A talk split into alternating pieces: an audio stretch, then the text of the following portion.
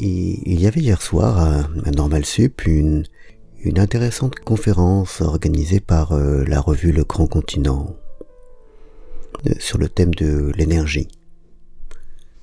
C'était bien trop court, euh, une heure, mais, mais intéressant tout de même. Il y avait trois invités. Ramona Bloge, qui est rédactrice en chef de la revue Green, Massimo Amato, qui est professeur d'économie euh, en Italie, et Jean-Bernard Lévy, qui est ancien président d'EDF, qui vient de co-signer dans le grand continent, justement, un article avec euh, Cécile Renoir et, Charles Weimüller, euh, article intitulé Penser les biens communs pour affronter les dilemmes tragiques de l'énergie. Et cet article est intéressant parce qu'il euh, revient sur une thématique euh, qui est en soi intéressante et, dont j'ai déjà parlé ici, qui sont les, limites euh, du marché quand il s'agit de gérer ce que l'article appelle les biens communs et, qu'on peut appeler d'autres noms, les, biens essentiels ou, les, biens en, en quantité limitée les, biens communs dont il est question, ce sont, les biens qui ont deux, caractéristiques. D'une part, d'un côté, ce sont des biens essentiels, c'est-à-dire qu'ils sont tellement nécessaires que on peut considérer, mais c'est une position morale. On peut considérer qu'il faut absolument que tous en bénéficient à l'échelle nationale comme à l'échelle internationale. Mais, encore une fois, c'est une position morale, même s'il y a certainement assez bien une sorte d'effet de, club qui fait que on, gagne à ce que tout le monde les ait. C'est une position morale que de dire qu'il est indispensable que tout le monde en bénéficie.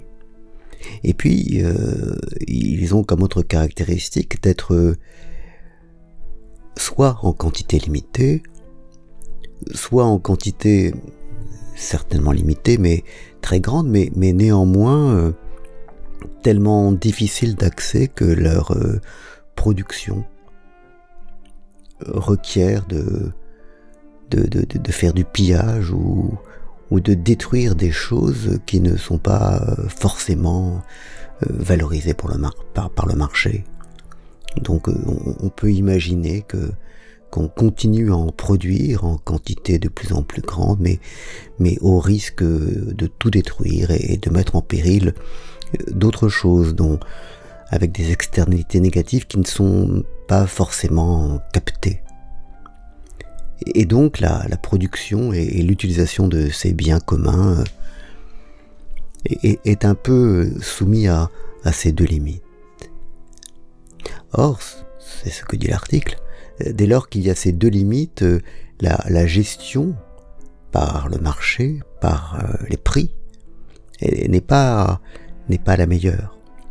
Parce que euh, si on, laisse ces biens être soumis à, à, la loi de l'offre et de la demande, leur prix va avoir tendance à augmenter à augmenter tant et si bien que viendra un moment où, où les plus pauvres ne pourront plus y accéder. Ce qui est considéré comme non acceptable, c'est une des prémices. Et puis viendra un moment où, le prix sera extrêmement élevé, ce qui permettra aux, riches euh, de continuer à, se les procurer, mais au prix de dégâts, notamment environnementaux ou sociaux, qui sont considérés, c'est une autre prémisse, comme euh, insupportables. Et donc, au moins à ces deux limites, il faut, il faut mettre autre chose en œuvre que le marché. Or, le marché a, beaucoup d'avantages, et, notamment euh, celui qui, fait qu'il permet normalement de d'optimiser la répartition des choses, puisque en définitive, ce que fait le marché, c'est que avec euh, le mouvement de, de la hausse et, de la baisse des prix qui dépend euh, lui-même de, de l'affrontement de l'offre et de la demande, et eh bien en définitive ce sont ceux qui en ont le plus besoin, le plus envie, ceux du moins qui sont le plus à même de, de fournir, de donner un prix élevé qui, qui vont se procurer le bien. Donc ceux dont l'utilité est la plus grande vont, vont finalement acquérir le bien, ce qui ne paraît pas, ce qui ne paraît pas stupide. Sauf que là, justement, ça ne suffit pas.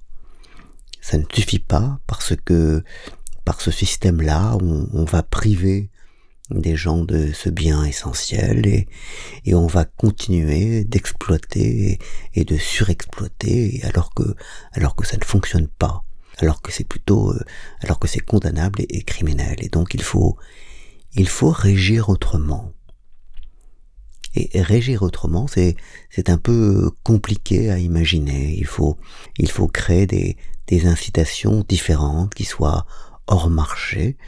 Et il faut substituer à, à, au, marché et à l'incitation autre chose qui est, qui est la norme. Il faut interdire certaines utilisations, interdire le recours à, à certaines sources, d'un côté, et, d'un autre côté, il faut créer une norme également en bas pour, pour redistribuer ces, biens essentiels. Et, donc on est obligé, et, c'est le, grand intérêt de, l'article que, que de dessiner ce chemin, il faut, il faut recréer, indépendamment du marché, un système de, de normes et, et de redistribution qui est exactement contraire à tout, ce que l'économie de marché a, conçu depuis, depuis qu'elle existe. Et voilà, c'est, la grande thématique de, de cet article et, et j'en ai parlé, mais je ne suis pas économiste moi, euh, j'en ai parlé comme ça, mais c'est, toute l'ouverture euh, qu'il dessine dans, dans la pensée théorique. Et, et, il n'est pas inintéressant euh, qu'il soit signé par, euh, ses signataires, qui sont justement des, industriels euh, et des personnes qui, travaillent dans, l'économie euh, pure et dure classique. Ce qui ressort de l'article, c'est que l'incitation, le marché n'est pas suffisant et, qu'il faut parfois recourir à d'autres moyens, notamment la norme et, la redistribution sociale. Voilà, chers amis, mais j'espère que, que, mon texte sera plus clair que, que mes propos un peu décousus. Bonne journée.